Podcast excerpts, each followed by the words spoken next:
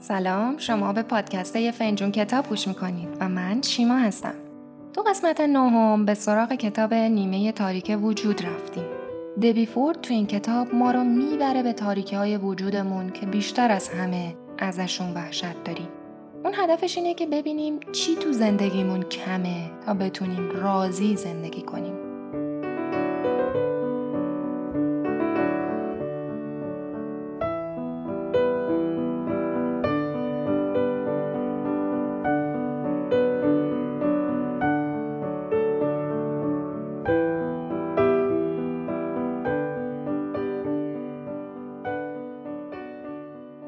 دبی فورد میگه آدما بعضی وقتها انرژی زیادی رو صرف انکار کردن این تاریکی ها می‌کنن.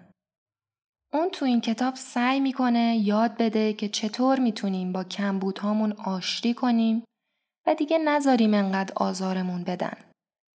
دبی فورد معتقده که باید اول به قعر تاریکی فرو بریم تا بتونیم به نور درونمون برسیم. تیکایی از این کتاب رو بشنویم اغلب ما وقتی دیگه تحمل درد و رنج بیشتری رو نداریم در واقع تو مسیر تکامل و رشدیم. نیمه تاریک وجود در واقع همون مفهومیه که یونگ ازش به عنوان سایه نام برده. البته خوشحالم که بگم یونگ درباره سایه مطالب زیادی گفته و ما تا حدی اونو تو قسمت های مختلف از جمله کتاب روانشناسی و دین پوشش دادیم که اگه علاقه دارین حتما قسمت های چهار و شیشه فنجون کتاب رو پیشنهاد می‌کنم بشنوین. برگردیم به بحثمون. میگه سایه شامل همه اون ویژگی های شخصیتیمونه که سعی می‌کنیم پنهان یا انکار کنیم. سایه اون جنبه های تاریک وجودمونه که باور داریم از نظر دیگران و مهمتر از اون از نظر خودمون پذیرفتنی نیست.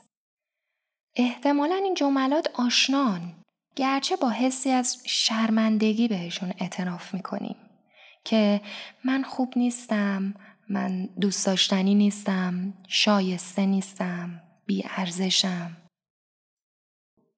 ما اعتقاد داریم که اگه به اعماق وجودمون نگاه بندازیم با موجود وحشتناکی روبرو میشیم.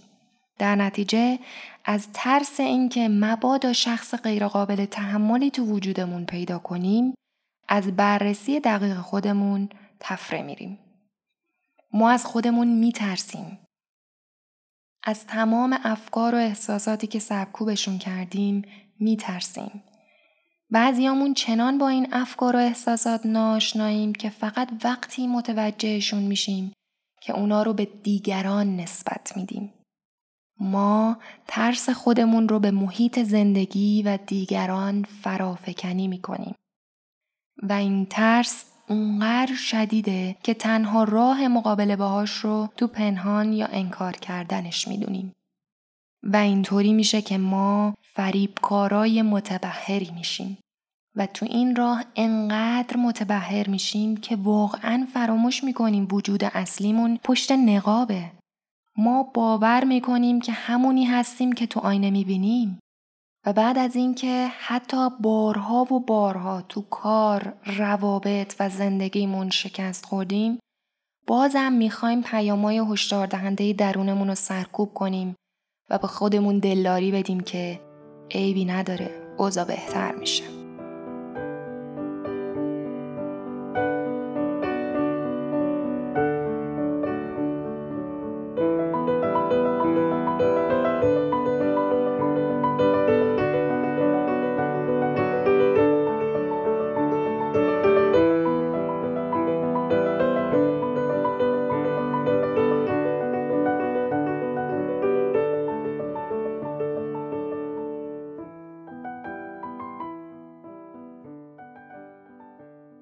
دبی فورد میگه به جای سرکوب کردن سایه هامون باید جنبه هایی رو که از اونا وحشت داریم ببینیم.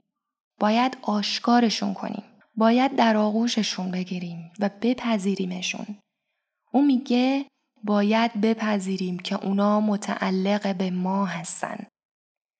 راه حل ما تو سایه نهفته است.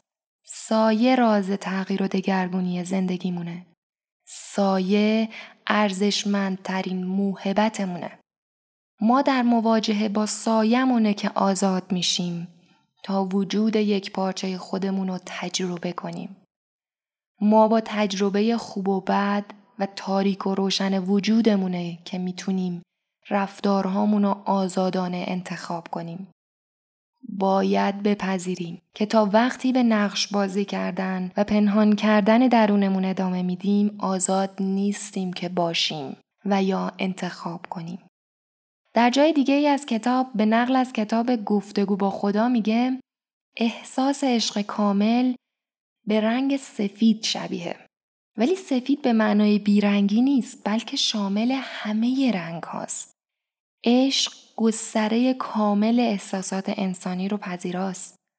حتی اونهایی رو که پنهان می‌کنیم و یا ازشون میترسیم. یونگ میگه من ترجیح میدم کامل باشم تا خوب. یکم به خودمون برگردیم. تا حالا چند نفر از ما خودمون رو زیر پا گذاشتیم تا خوب و دوست داشتنی و قابل قبول به نظر برسیم.